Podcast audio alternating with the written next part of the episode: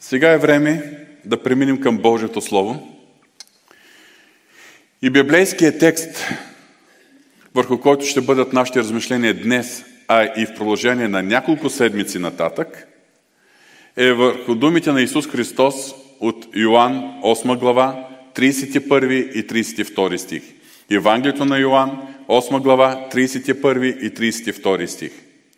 Тогава Исус каза на повярвате в Него юдеи, ако пребъдвате в моето учение, наистина сте мои ученици. И ще познаете истината, и истината ще ви направи свободни. Нека да се молим. Татко Святи, благодарим Ти, че ни даваш възможност да размишляваме върху Твоето Слово. Благодарим Те, защото Твоето Слово е живо и деятелно. Твоето Слово е силно. Твоето Слово, ако го допуснем в сърцата си, като едно семе, ще произведе плод. Господи, и точно това те моля тази сутрин. Прибави Твоето помазание. Прибави Твоето помазание върху, Бож... върху Словото, което ще изучаваме. Но също така те моля, прибави Твоето помазание върху умовете и сърцата ни, за да бъдем добрата и възприемаща почва. Господи, целта ми не е просто да имаме богослужение, които да се разглеждат разни теми. Целта ми е да преживеем това, за което изучаваме. Това, което е записано в Твоето Слово, това, което Ти даваш като виделина.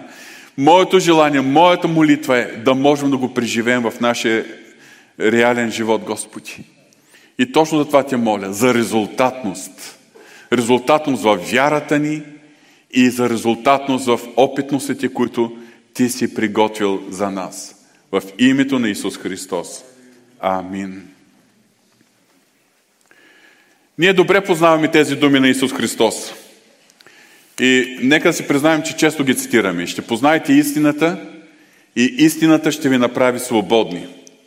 Но в повечето случаи забравяме предходните думи от предишния стих. Ако пребъдвате в моето учение, наистина сте мои ученици. И тогава ще познаете истината и ще ви направи свободни. Тоест има причинно-следствена връзка. Има условие, което е свързано след това с обещанието на Исус Христос. Ще познаете истината и истината ще ви направи свободни. Към тези думи на Исус Христос ще прибавя и думи от няколко библейски текста, записани от апостол Павел. Най-напред Колосяните 1 глава 13 стих. Който ни избави, или по-точно Бог ни избави от властта на тъмнината и ни пресели в царството на своя възлюбен син. Ако говорим за освобождение, за свобода, на първо място това е чрез нашето вяра в Исус Христос, при нашето обращение, когато Бог променя нашето духовно жителство. Променя царството, към което принадлежим. Бог ни избави от властта на тъмнината и ни пресели в царство на своя възлюбен син. Ще прибавя и още някои думи на апостол Павел. На първо място във 2 Коринтини, 3 глава 17 стих. Също един много популярен стих, много известни думи, които се цитират и в много случаи се цитират по неправилен начин. И те са следните. А Господ е духът и където е Господният дух, там е свобода. Без да коментирам точното значение на тези думи, ще премина и към следващите думи, които са, апостол Павел ги е записал по един специфичен контекст, поради един специфичен проблем. Това са думи от посланието към галатяните. Няма да се спираме на този етап в спецификата на конкретния контекст, но искам само да ви ги цитирам. Галатяните 5 глава, 13 стих. Защото вие, братя, към свобода бяхте призовани. Само до тук спирам. Към свобода бяхте призовани. Това е Божията воля и цел за нас. И след това в първия стих на същата глава, пета, ние четем увещанието на апостол Павел. И така стойте твърдо в свободата, за която Христос ни освободи и не се заплитайте отново в робството, робство, робското иго. Виждаме тук три неща в този стих. Първо, Христос ни освободил властта и от робство на тъмнината. Това е свързано с Колосяните 1 глава 13 стих. Това е първоначалното освобождение от всякаква власт, господство, влияние на тъмните сили. Но тук ние виждаме, че има опасност отново да бъдем заплетени под робство иго, поради което апостол Павел ни предупреждава. Защото Бог е възложил на нас, на трето място, Бог е възложил на нас отговорността да стоим в тази свобода.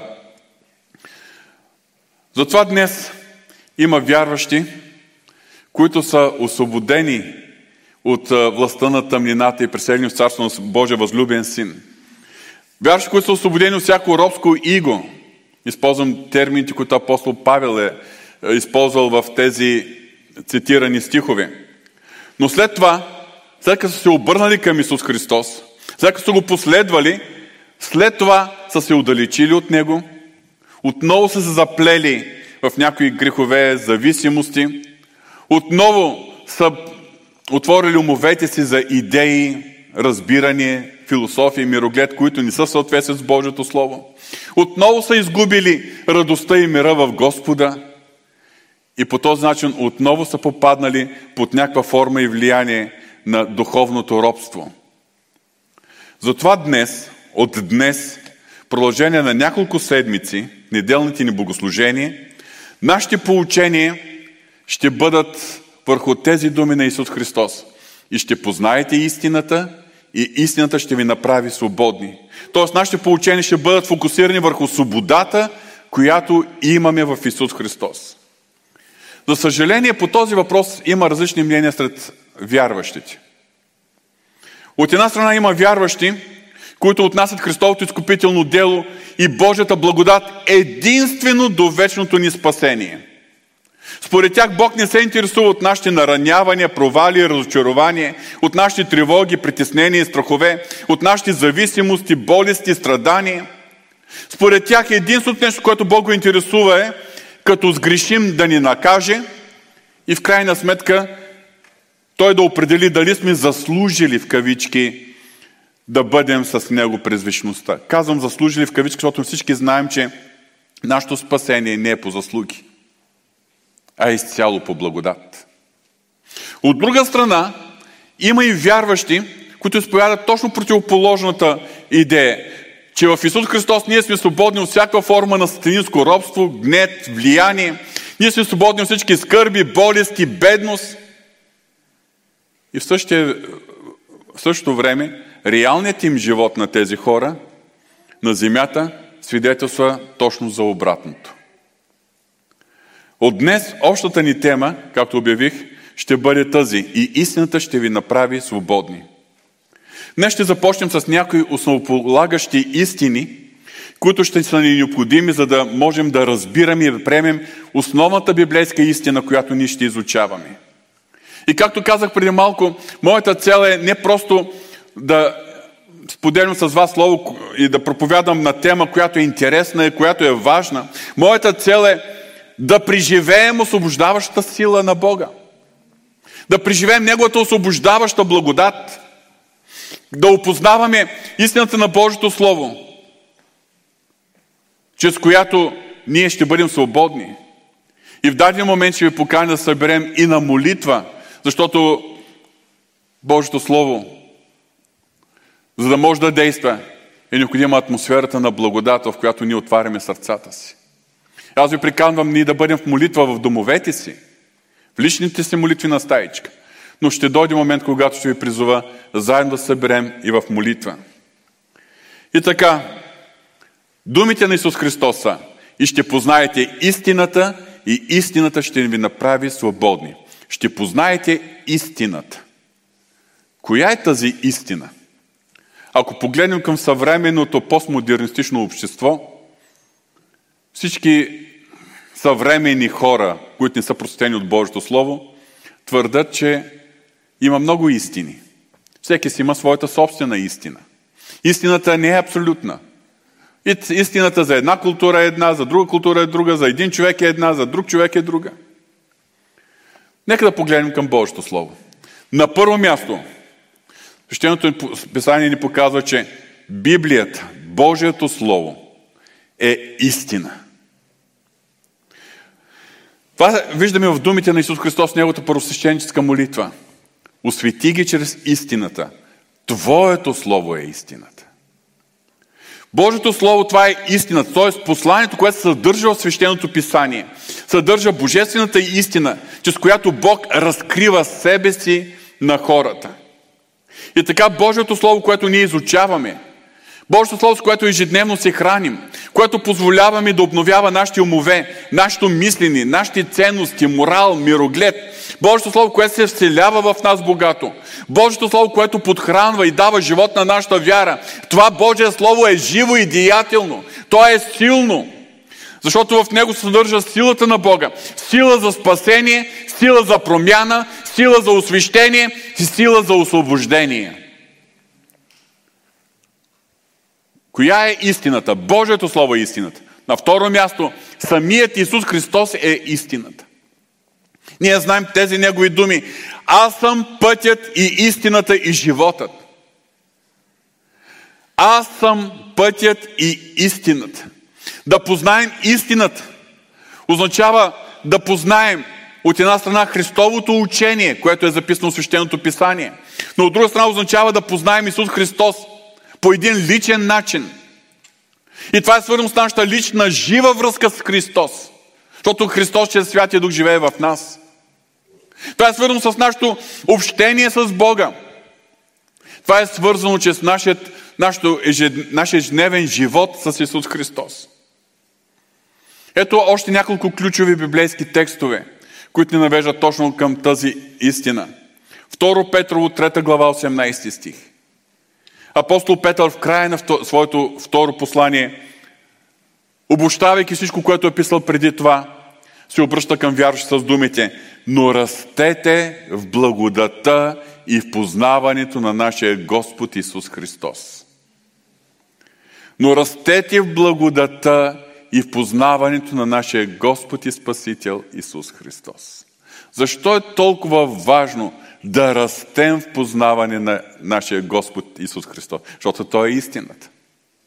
Познавайки, израствайки познаване, в лично познаване на Исус Христос, ние растем в познаване на истината. А пак да си припомним началото на първосвещеническата молитва на Исус Христос. Той се обръща към Отеца с думите, това е вечен живот. Да познаят Теб, единният истинен Бог и Исус Христос, когато се е изпратил. Да познаем Бога. Ние го опознаваме, защото Исус Христос го е изявил. Днес Исус Христос е на небето. Превъзвишен и прославен. Седнал отясно на Отец. Нямаме пряко лично взаимоотношение с Него, защото ние сме на земята, Той е на небето. Но Той днес е представляван на земята, представляван е в нас чрез Святия Дух. И така, в тази връзка, в тази, това общение, молитвено общение, когато се покланяме на Бога, в, това, в тази жива връзка с Бога чрез Святия Дух, ние опознаваме Исус Христос, който е истината. Нека сега да погледнем към Исус Христос, но Исус Христос на кръста. Изкупителното дело на Исус Христос. Основният фокус на цялото свещено писание. И основната причина и мисия, поради която Исус Христос се е родил на тази земя, пророк Исаия го е видял със своя пророчески поглед около 700 години преди рождението на Исус Христос. Той го е видял там на кръста и е записал тази известна за нас 53 глава от книгата на пророк Исаия. И там ние виждаме заместничеството на Исус Христос. Как Исус Христос поема това, което се полага върху нас. Как Той поема нашите проблеми. И как Той плаща цената за нашето изкупление. Нека да се припомним част от тази глава. От 3 до 6 стих. Той беше презрян и отхвърлен от хората. Човек на скърби и навикнал на печал – и като човек, от когото хората отвършат лице, презрян беше и за нищо не го счетахме. Но той наистина понесе печелта ни и със скърбите ни си натовари. А ние го четахме за ударен, поразен от Бога и наскърбен. Но той беше нареден поради нашите престъпления. Беше бит поради нашите беззакония. Върху него дойде наказанието, донасящо нашият мир. И с неговите рани ние се изцелихме. Всички ние се заблудихме като овце, отбихме се всеки от своя път. И Господ възложи на него беззаконието на всички ни. Със своя пророчески поглед, седем столетия преди самото събитие, пророк Исаия е видял Исус Христос на кръст. Той го описва като Божия страдащ служител. Това е мисията, помазаникът, Исус Христос, който умира на кръст. И там той е видял, че чрез кръста Исус Христос е понесъл на първо място нашите грехове и беззаконие. На първо място и основно той е понесъл и е платил цената за нашите грехове и беззаконие. Ето отново ще повторя няколко от тези стихове. Почвам с пети стих, частично. Но той беше наранен поради нашите престъпления. С други думи, аз съм престъпникът, аз съм грешникът, аз заслужавам Божия съд. Но заради моите престъпления, които се, за които се полага Божия съд на мене, Исус Христос го е понесъл там на Голгота. Той беше нарен поради нашите престъпления.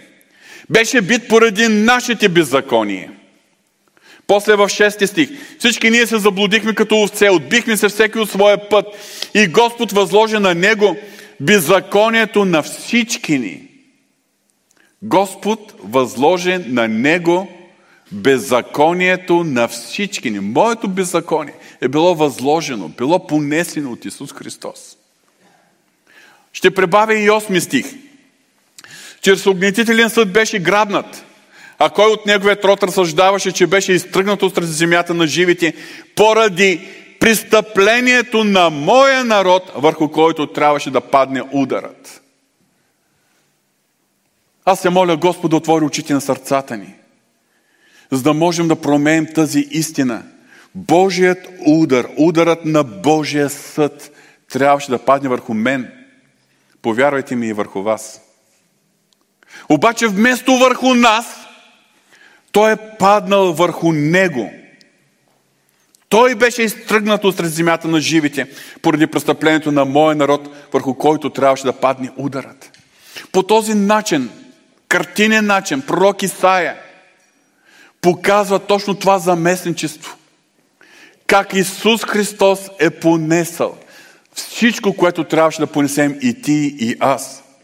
Как Исус Христос е платил цената за нашите грехове и беззаконие. Нашите грехове и беззакония са били възложени на Исус, върху Исус Христос. И ние вярваме, че това се е случило още в Генсиманската градина, когато Самия той каза, душата ми е преоскърбена до смърт. Когато той е преживял този вътрешен конфликт, че пота му се обърна на големи капки кръв. След това, неговите страдания, ние знаем историята, през нощта как е бил съден, унижаван, е, удран с плесници в дома на първосвещеника, как са му се подигравали, как са го заплювали. Ужасно унижение. На следващия ден съдът при Пилат и Пилат, за да може да смекчи сърцата на тези озверели религиозни юдейски водачи, го е подложил на бичуване, страхотни рани, мъки, болки от бичовете. Както псалмопевица пророчески каза, орачите ораха по гърба ми. Накрая как му е възложен кръста, за да може той да го носи по пътя до хълма Голгота, и той нямал вече физическите сили, е падал. И това е причиняло нови рани и нови рани. И накрая, вече на хълма Голгота, прикован на този кръст, с гвозди на, ръцете и на нозете. И святата му кръв е капела. Трънен венец на главата му. Вижте, скъпи брати и сестри, нашите грехове беззакония не са ефтини. Цената платена от Исус Христос е твърде висока но Той е платил до край. Както посланият към еврейци каза, Той придоби за нас вечно изкупление. Той е станал там на кръста този Божий агнец, който носи греха на света, според пророческите думи на Йоанн Кръстител. Божият агнец, който умира, понасяйки греха на света. Точно това апостол Павел потвърждава във 2 Коринтияни 5 глава 21 стих. Който за нас направи грешен онзи, който не знаеше грях, за да станем ние чрез него праведни пред Бога. И ако отворите своите Библии, не говоря за електронните Библии, а за истинската свята Библия от хартия, вие ще видите, че там има едни отметки. Който или Бог направи грешен, има отметка за обяснение по черта. И там е упоминато, че по-точен превод от гръцки език е който с нас направи грях, този, който не е знаел грях. Исус Христос тогава е бил така натоварен с нашите грехове, че просто Той е, е трябвало да се отъждестви с греха на целия свят. Той е станал грях за нас.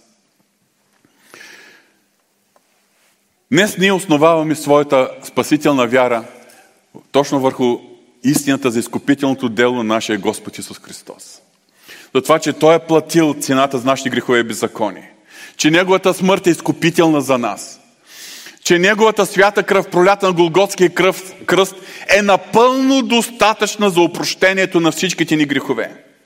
Всеки грешник, в момента, когато чува благовесието, ако осъзнае, че самият той има проблем, ако осъзнае своята греховност и се обърне към Бога с този вик, Господи, прости ми, тогава той може да се замогне в вяра и да повярва, че Исус Христос е понесъл наказанието и за неговите грехове и беззаконие. И когато повярва, той вече е спасен. Той преминава от смърт в живот. Бог го избава от царство на тъмнината, го пресела в царство на своя възлюбен син. Неговите грехове са напълно простени. Той е оправдан от Господа, примирен с Господа. Той става син и дъщеря на Господа. Той е ново създание в Исус Христос. И така на първо място, когато говорим за Христовата изкупителна жертва, ние виждаме, че Той е платил цената за нашите грехове и беззакони. За духовния проблем, поради който човек е бил и продължава да бъде, докато срещне Христос, отделен от Бога или мъртъв в своите грехове и престъпления. И по-нататък в нашите поучения, когато изучаваме този въпрос на неделното им богослужение, ние ще наблегнем върху това как Бог ни освобождава чрез истината от греха в нашия живот. Ще говорим както за вината от греховете, така ще говорим за освобождение от тази сила на греха, която ни тласка и която е податлива към греховност все още в нашата природа. Ще говорим и за зависимостите към някои грехове и как истината ни прави свободни от тях. На първо място Исус Христос е понесъл нашите грехове и беззакония. На второ място, пророк Исаия ни разкрива и още нещо. Частично ще прочита трети и четвърти стих. Трети. Той бе презрян и отхвърлен от хората. Човек на скърби и навикнал на печал. И в четвърти стих пророческото слово пояснява. Той наистина понесе печелта ни и със скърбите ни си натовари. Защо Христос е бил наскърбен? Защо е бил човек на скърби, на печал? Защото е носил моите скърби, включително и твоите. Моята печал, включително и твоята. Съгласно конкорданса на Стронг, който ни обяснява значението на оригиналните думи, които са използвани в еврейския текст на Библията, на Стария Завет, думата скърби съдържа в себе си идеята за силна болка, страдание, мъка, терзание, нещастие, бедствие, страдание, скръп, горе, печал. А следващата дума печал носи идеята за болест, страдание, тревога, безпокойство, загриженост, опасение, страх. Ние виждаме, че те до голяма степен се припокриват. Те са почти синонимни, но те обхващат емоционалните проблеми, но включват и болестите. По-важното, което откриваме тук, в този пророчески текст на книгата на пророк Исаия, че Бог се интересува и от нашата душевност. Не само да бъдем свободни от греховете и да бъдем святи. Бог е заинтересован. Бог се интересува от нашата душевност. Той се интересува от чувствата, които преживяваме, от емоциите, през които преминаваме. Интересува се от нашите душевни рани, от нашите провали и разочарования, от нашите страхове и безпокойства. Интересува се от огорчението, вината, малоценността и всички други негативни емоции, разрушителни емоции, които ни вързват, които ограбват свободата ни в Исус Христос. Не на празно пророческите думи на пророк Исаия, само че в 61 глава, които се отнасят до Исус Христос, които Исус Христос е прочел при едно от първите си явявания в синагогата на Назарет след неговото посвещение и, и кръщение в река Йордан, са следните. Исаия 61 глава чета. Духът на Господа Яхова е на мен, защото Господ ни е помазал да благовествам на кротките, Пратил ме да превържа съкрушените сърца, да проглася освобождение на пленниците и отваряне затвора на вързаните, да проглася годината на благоволението Господне. Спирам до тук, докъдето е спрял Исус Христос при прочита на този текст. Скъпи брати и сестри, ако това е била мисията на Исус Христос, когато Той е бил тук на земята, а Той е същия вчера, днес и до века, и днес Неговата мисия продължава да бъде същата и Той осъществява чрез Святия Дух. Че Святия Дух, който обитава в теб и в мен, че Святия Дух, който действа в събранието на вярващите. И днес Бог, чрез вяра в Исус Христос, чрез действието и помазанието на Святия Дух, продължава да, да превързва съкрушените сърца. Продължава да освобождава пленници и да отваря затвора на вързаните. Защото волята на Бога е не ние да бъдем вързани от тези емоции, негативни, които ни разрушават, които ни пречат да се отпуснем, които ни обесилват, които ограва свободата ни в Исус Христос. Дори някои от тях, мога да кажа, емоции, които ни убиват, защото много болести са на нервна почва, включително и болести, които са с смъртоносен изход. Но вместо тях, в Божието Слово ние имаме обещание, дадени от самият Исус Христос. Да се припомним само някои от тях. Йоанна 14.27. Мир ви оставям. Моят мир ви давам. Аз не ви давам както света дава. Да не се смущава сърцето ви, нито да се бои. Скъпи брати и сестри, тези думи са за нас. И аз искам да задам въпрос на първо място към себе си. Задавам го и към вас. Колко, време, колко пъти аз съм си губил мира? Поради притеснение, Христос каза да не се смущава сърцето ви, нито да се бои. Колко пъти аз съм допускал сърцето ми да се смущава? Допускал съм боязън или страх или притеснение. А Христос ни е приготвил Неговият мир. И голям въпрос, къде е разминаването? Защо имаме мир в Христос, а сърцето си виждаме понякога безмирие? Другите думи на Исус Христос. Това ви казах, за да имате в мене мир. В света имате скръп, но дързайте, аз победих света. И по-нататък в нашите поучение, след като разгледаме как Бог чрез вяра в Христос ни освобождава от греха, как истината ни прави свободни от греха, ние ще обърнем внимание как истината ни прави свободни и от всички тези емоции, които разрушават психиката ни, които ни вързват, които ни ограбват, които ни вързват, които ни лишават от свободата в Исус Христос. И как Бог чрез своята божествена благодат изпълва сърцата ни и ни води към изцеление. И вместо страхове и притеснения, сърцата ни да бъдат пълни с мир. Вместо скърби, да имаме Неговата утеха. На първо място Исус Христос на кръста понесе нашите грехове. На второ място, нашите скърби и печал, т.е. проблемите на нашата душа. Но на трето място, ние виждаме, че Той понесе и нашите болести. Започвам с трети до шести стих с съкръщение. Пети стих. Но Той беше нареден поради нашите престъпления. Беше бит поради нашите беззакония. Върху Него дойде наказанието, донасящо нашият мир. И с Неговите рани ние се изцелихме. С голямо съжаление мога да кажа, че християнският свят е разделен на две по отношение на божественото изцеление. И в факт тези две крайности има много вариации. Има много вярши, които не вярват в божественото изцеление. И някои от популярните аргументи в тази посока са Исус Христос е изцелявал болните, когато е бил на земята.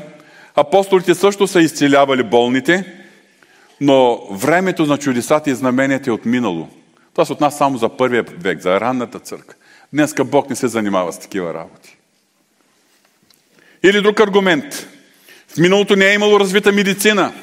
И затова Бог е изцелявал боли. Сега вече имаме добра медицина. И особено ние в България е добра здравна система. И затова днес ние нямаме нужда от изцеление.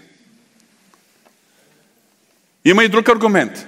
Да, Бог изцелява, но само когато е волята му. Аз съм частично съгласен.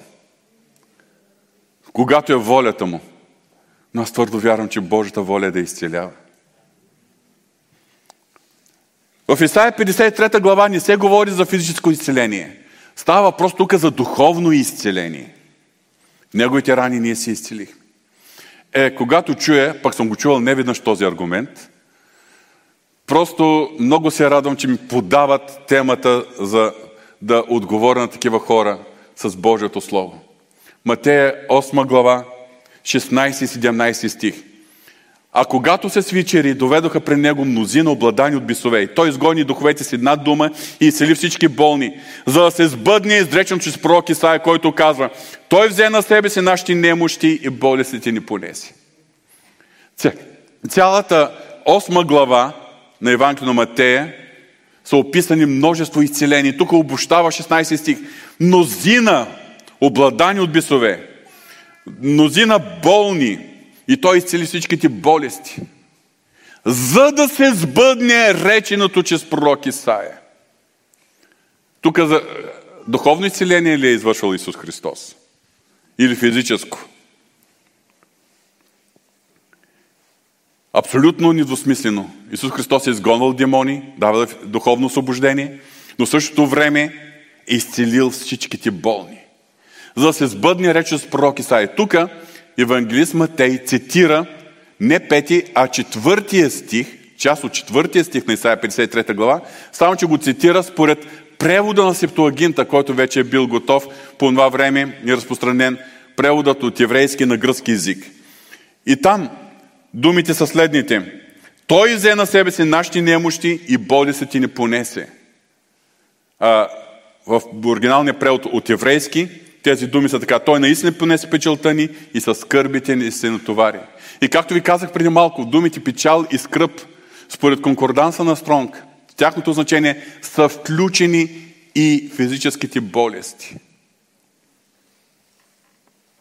В Новия Завет също имаме библейски текст, който потвърждава тази истина. Това е първо Петрово послание, 2 глава, 24 стих. Който сам понесе в тялото си нашите грехове на дървото – така че като сме умряли за греховете, да живеем за правдата, с чиято рана вие оздравяхте. Е, има и друга крайност. Ако едната крайност е отричане на Божественото изцеление, има друга крайност, при която някои вярващи преклено много акцентуват на Божественото изцеление. Според тях, Божията воля е винаги да живеем божествено здраве, и че всички вече сме изцелени чрез раните на Исус Христос, затова ако някой боледува, това означава, че или няма вяра, или има грях. Допуснал е грях в живота си. Не мога, се, не мога да се съглася и с тази крайност. Когато говорим за Божественото изцеление, ще разсъждаем по тези въпроси. Но искам да ви споделя нещо откровено. Когато говорим за Божественото изцеление, знае, че всички имаме повече въпроси, отколкото отговори. Винаги, винаги ли е Божията воля да бъдем изцелявани? Защото толкова често се молим, а толкова рядко получаваме изцеление изцяло от Бога. Защо се молим за някои скъпи наши брати и сестри, а те умират? Защо ние вярващи също като че ли сме податливи и се разболяваме от COVID в тази настояща пандемия и не само се разболяваме, но някои наши брати и сестри преминават при Господа. И ако започнем да разсъждаваме по тези въпроси, ще видим как тези въпроси, тези разсъждения разклащат нашата вяра и ни демотивира да се молим за болни. Да се призная и аз нямам отговори на всички въпроси. Не очаквайте от мен да давам обяснение по всички тези въпроси. Имам някои мисли, имам някои прозрения, но те са крайно недостатъчни. Затова аз дълго време се колебаех дали да започна да говоря по тези въпроси. Но приех това, което чувствам като потек от Бога в сърцето си. С тази оговорка, че в това получение няма да коментираме нещата, които разрушават нашата вяра и ни демотивират за молитва. Аз ще, ще обърнем внимание върху това Божие Слово, което ще подхранва и ще изгражда вярата ни и ще ни мотивира да бъдем още по-дразновени, както за лична вяра за изцеление, така и да се молим за болни хора. Съгласни ли сте? И по-нататък в нашите получения ще отделим време да говорим как истината ни прави свободни и от властта на болестите. Днеска в нашата уводна въвеждаща тема искам да обърна вниманието ви и на още някои въпроси. Говорим, че тези благословения, свободата от греха, емоционалната свобода и изцеление, физическото изцеление, за всичко това Исус Христос е платил цената. Те са понесени от Исус Христос на кръст. Обаче, означава ли, че в момента, когато човек повярва, изведнъж става човек без проблеми с греха и изкушенията, без проблеми с скърби, неприятности, печал, страхове, безпокойства, вина и какво ли не още. И ставаме винаги съвършено здрави и изцелени. Когато изучаваме този въпрос, ние не можем да прескочим думите на, в Евреите 6 глава 12 стих, където апостолът казва да не бъдете лениви, а да подражавате нези, които чрез вяра и устояване наследяват обещаните благословения. Е това устояване на обещаните благословения е големия въпрос. Както казах, някои ентусизирани вярващи – още от самото начало на техния християнски живот, се представят християнството последният начин. Моля за първата графика. Те се представят, че животът на един човек до неговото покаяние, това е живот в греха. Това е миналото. Но в момента, когато човек се покае, изведнъж всичко става ново, изведнъж всичко се изчиства Започва се един абсолютно нов начин на живот. В миналото аз бях подвластен на греха. Моля за следващата надпис. Аз бях грешен. Но сега вече съм напълно свободен от греха. Това е представата. На второ място, аз бях подвластен на скърбите и на печалта. Сега вече, като съм спасен, съм напълно свободен от скърби и печал на времето, когато бях в греха, аз бях подвластен на болестите, аз боледувах. Смърт, просто тялото ми е подадено на, под властта на, смър, на смъртта, бавното водни към смърт. Но сега в Исус Христос аз съм напълно изцелен и аз живея в пълно божествено здраве. Това е представата на много вярващи. И когато тази представа се сблъска с реалността, започваме да се задаваме въпроси и вярата ни започва да се руши. Ама наистина ли всичко това, за което Христос е умрял, е валидно за нас? Наистина ли аз съм напълно вече свободен от греха, напълно освободен от скърбите и печелта, напълно изцелен и имам правото да живея в едно съвършено божествено здраве? Както ви казах, ключът е това.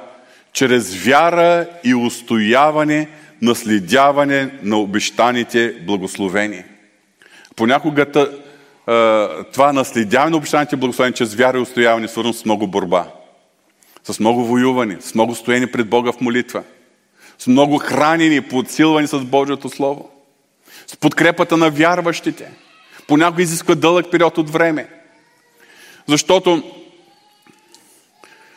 това устояване е,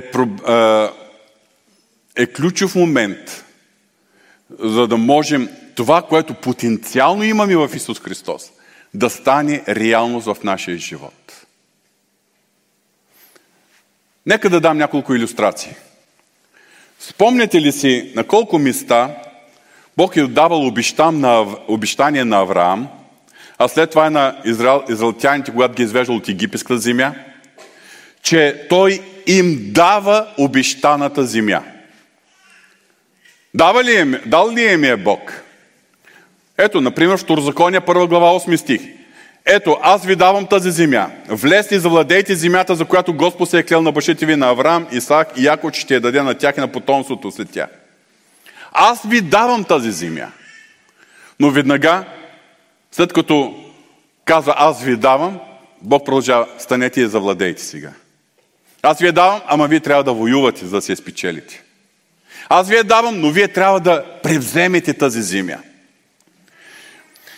Първото нещо, което виждаме, че обещаните благословения, като иллюстрация използвам обещаната земя, ние ги имаме от Бога, но трябва да се завладеят.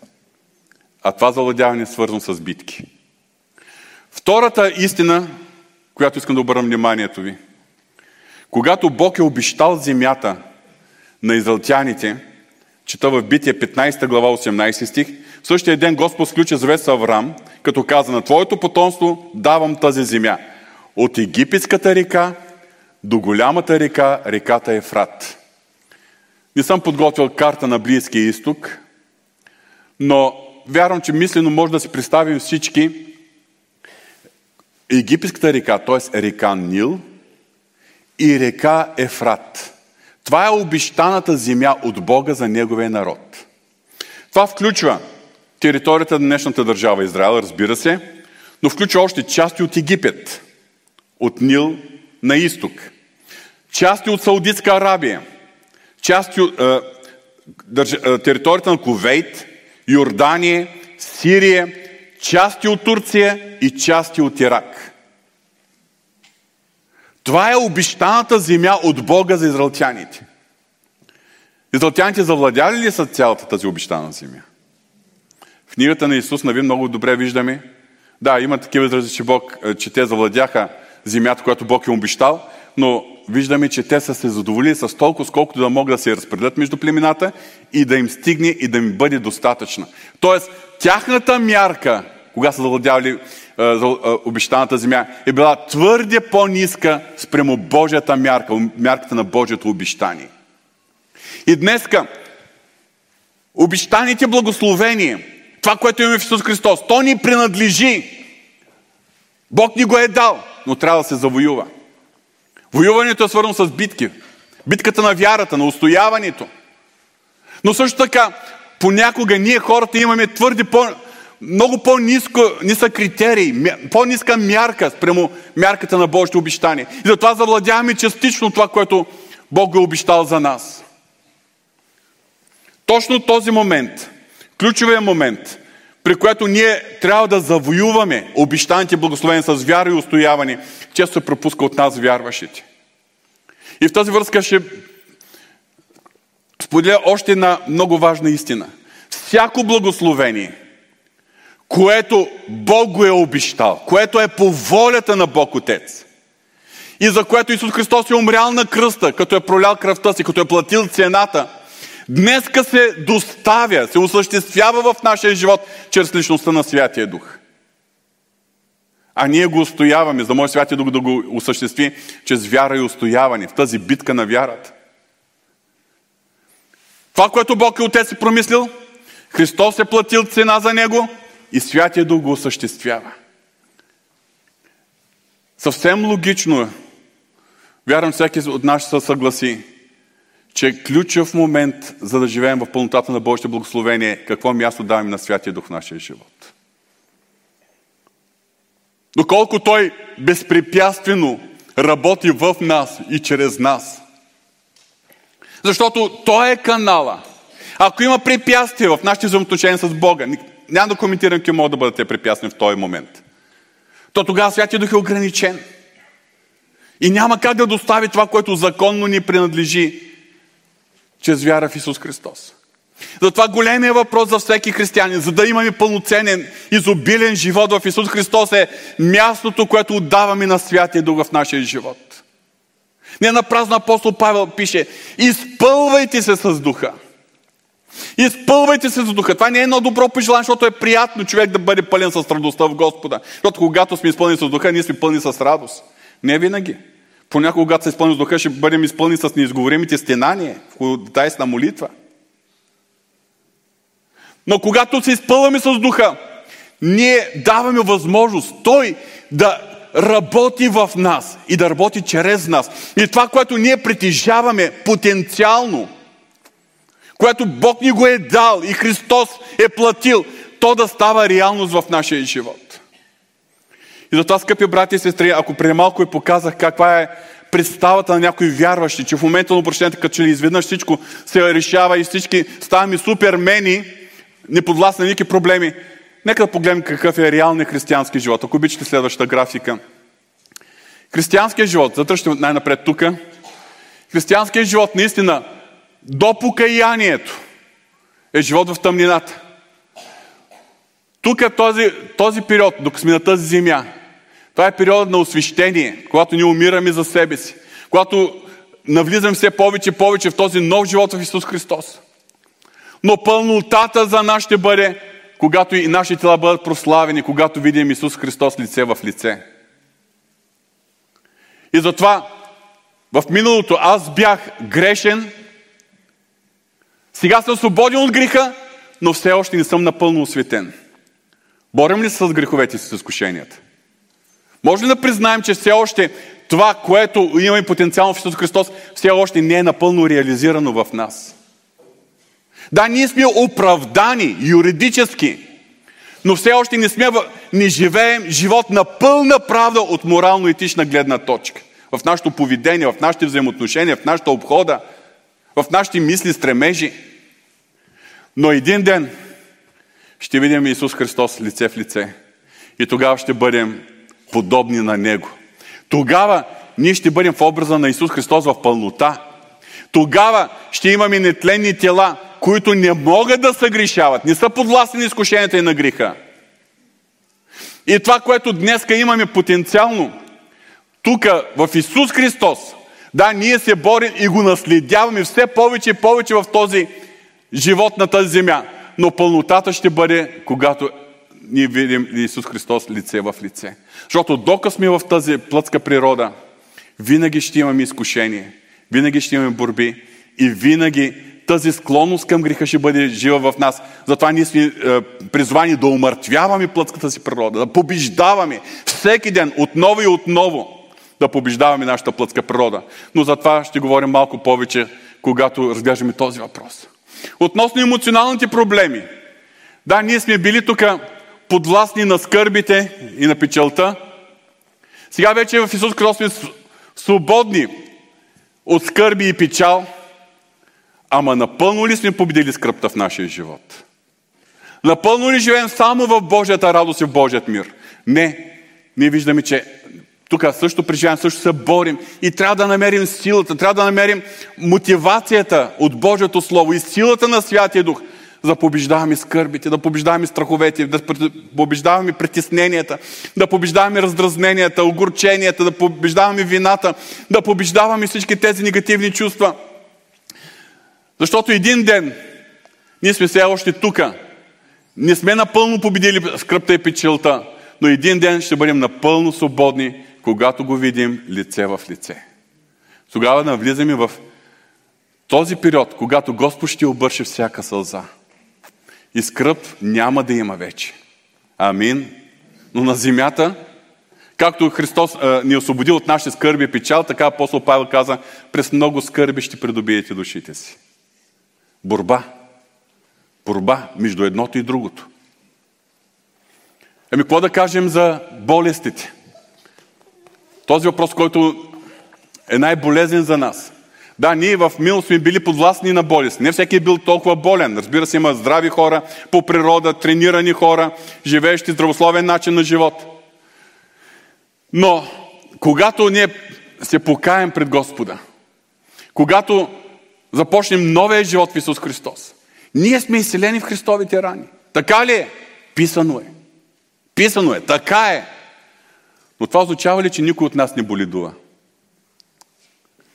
Все още не сме достигнали до това състояние, в което да живеем без болести и абсолютно, в, в абсолютно съвършено божествено здраве. Все още ние живеем в един свят, който е подвластен на греха. Все още ние живеем в един паднал свят. Нашето тяло устарява. И не е приятно да си го признаем, но устаряването е един вид амортизация. Всеки наш орган, всяка една система в тялото ни се амортизира. Защото Бог е определил животът на тази земя да бъде определен брой години. В, не, в неговия план е записан животът на всеки един от нас. Няма да коментирам. Някои отиват млади, други отиват на, на, на достатъчна възраст, трети отиват в пределна и по-пределна възраст. Някои наскачат и 100 години.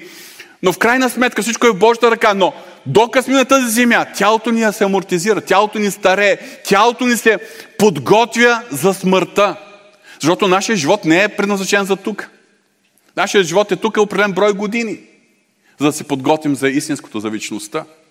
Защото освен всичко това, ние живеем един живот в една замърсена околна среда, която допълнително трови наш, нашето тяло. За, е, живеем в една среда от емоционална и психологична гледна точка, която е в особено напрежение, стрес, е, една нездравословна среда. И всичко това е, си оказа своето влияние. Затова, да, ние сме изцелени, Бог ни изцелява, вярваме, че Бог не се е променил, Той продължава да бъде Якова Рафа, но все още ние не сме достигнали до това състояние да бъдем напълно здрави без никакви болести. Но когато дойде този момент, ще имаме нетленно тяло, което е неподатливо на смъртта, над което смъртта няма власт. Затова Христо, е, Божие Слово се казва, Той ще обърши всяка сълза. Скръп няма да има нито болка, нито смърт. Ще бъдем завинаги с Исус Христос. И така, скъпи брати и сестри, показвам ви нагледно тези схеми, за да можем да преценим, че ние живеем в един период, когато Божите благословения потенциално ни принадлежат, но ние ги освояваме чрез битката на вярата и на устояването. Този въпрос е важен за нас като християни. И в този процес на тази битка ние имаме един невероятен помощник. Неговото име е Святия Дух. И накратко още един важен въпрос, който искам да отбележа. Кое е бойното поле, в което се води тази битка? Кое е бойното поле? За Христос, неговата битка, неговата война, която той е водил. Бойното поле е било от Гецимания до кръст. Той е спечелил победата на греха на Сатана. Победа, която той е спечелил, но е вменява за наша сметка. И затова ние сме наследници на тази победа. Затова апостол Павел с възторг извика, затова, във всичко това ставаме повече от победители чрез този, който ни е възлюбил.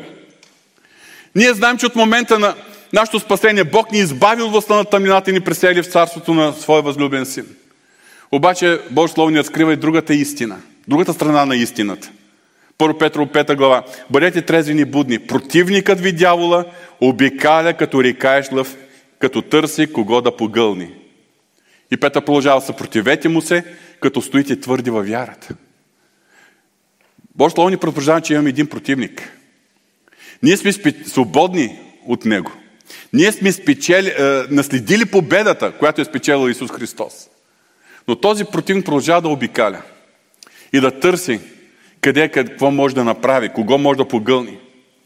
И единственото оръжие, което Сатана притежава, това е лъжата и измамата. Единственото оръжие. В Йоанна 8 глава той е наречен от Исус Христос. Той беше от край време човекоубиец, не устоява в истината, защото в него няма истината. Когато говори лъжа, той говори своето, защото е лъжец и баща на лъжата. В Едемската градина той е изкушил Ева с лъжа и с измама. И по този начин грехът е навлязал в света и в цялото човечество. По същият начин той изкушавал Исус Христос, когато е бил в пустинята, с лъжа и с измама. Дори е извъртал значението на Божието Слово и му цитирал библейски текстове, пак с такава лъжовна и измамна цел. Днес прямо нас Дяволът използва това единствено оръжие, с което разполага. Лъжата и измамата. И бойното поле, в което се осъществява тази битка, това са нашите умове. Бойното поле, където става сблъсъкът между лъжата на дявола и божествената истина, записана в Божието Слово. Затова в Ефесяните 4 глава апостол Павел ни предупреждава. Нито давайте място на дявола. Кога ще му дадем място? Когато повярваме на неговата лъжа. В Римите 12.2 се казва, не се съобразявайте с този свят или този век, но се преобразявайте чрез обновяването на ума си. Защо е необходимо да обновяваме ума си чрез Божието Слово? За да можем лесно да разпознаваме лъжата на дявола. Ако днеска ние като вярващи допуснем лъжата на дявола да работи в нас, в дадена област, и неговата лъжа, която той пуска като една стрела, все пак ние не сме вдигнали щита на вярата, не сме били с шлема на спасението. Изобщо, когато говорим за такива идеи, мисли, философии и ние ги приемем, те станат наши, тогава вече Божието Слово използва един друг термин. Това са думите на апостол Павел в Коринтияните, 2 Коринтияни 10 глава, 4 и 5 стих. Там той говори, че ние притежаваме оръжие за събаряне на тези становища, философии, неправилни идеи, лъжата на дявола. Но той казва така, оръжията, с които воюваме, не са плътски, но пред Бога са силни за събаряне на крепости. Всяка неправилна идея, несъответствено Божието Слово, е крепост в нашето съзнание. Събаряне на крепости, понеже събаряме помисли и всичко, което се издига високо против познаването на Бога и плиняваме всеки разум да се покорява на Христос. Когато говорим за истината, която ни прави свободни, няма да прескочим този въпрос, как да бъдат съборни крепости в нашите умове. Крепости, причиняващи страх, безпокойства, неправилни взаимоотношения с хората и така нататък и така нататък. И накрая, ако основното оръжие на Сатана е лъжата и измамата, то думите на Исус Христос, върху които размишляваме и ще размишляваме продължителен период от време са ще познаете истината и истината ще ви направи свободни. Ние ще изучаваме истината, ще приемаме истината, ще прилагаме истината в живота си. И в резултат на тази божествена истина, ние ще бъдем освободени и ще живеем в свободата, която имаме в Исус Христос. Амин. Нека да се изправим, ако обичате.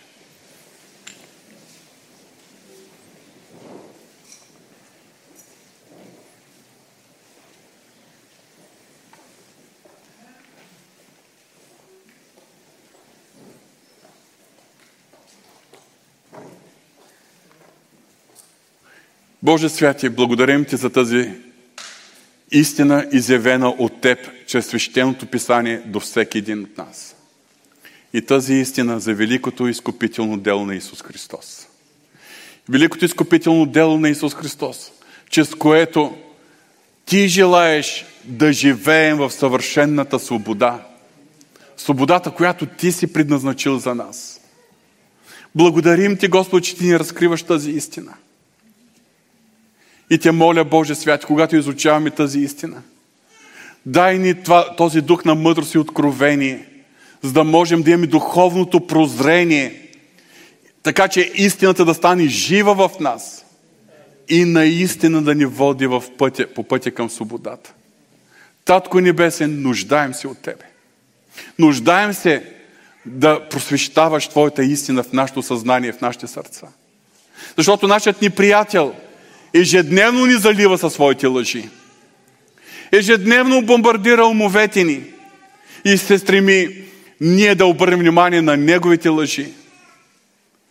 Господи, ние искаме да можем да достигнем до тази духовна чувствителност, че да разпознаваме тези лъжи. И винаги да даваме гръб на нашият ни приятел. Винаги да издигаме щита на вярата, шлема на спасението. Така че да бъдем защитени – Господи, никога лъжата на дявола да не намери място в сърцата ни. Ние желаем да живеем в Твоята истина. Истината, която ни прави свободни. Истината, която ни освещава. Истината, която ни разкрива Отец. Господи, благодарим Ти. Моля те за себе си, който трябва да имам тази духовна мъдрост, за да споделям това слово. Моля се и за всеки мой брат и сестра, Господи. Дух на мъдрост и откровение, за опознаваме истината. В името на Исус. Амин.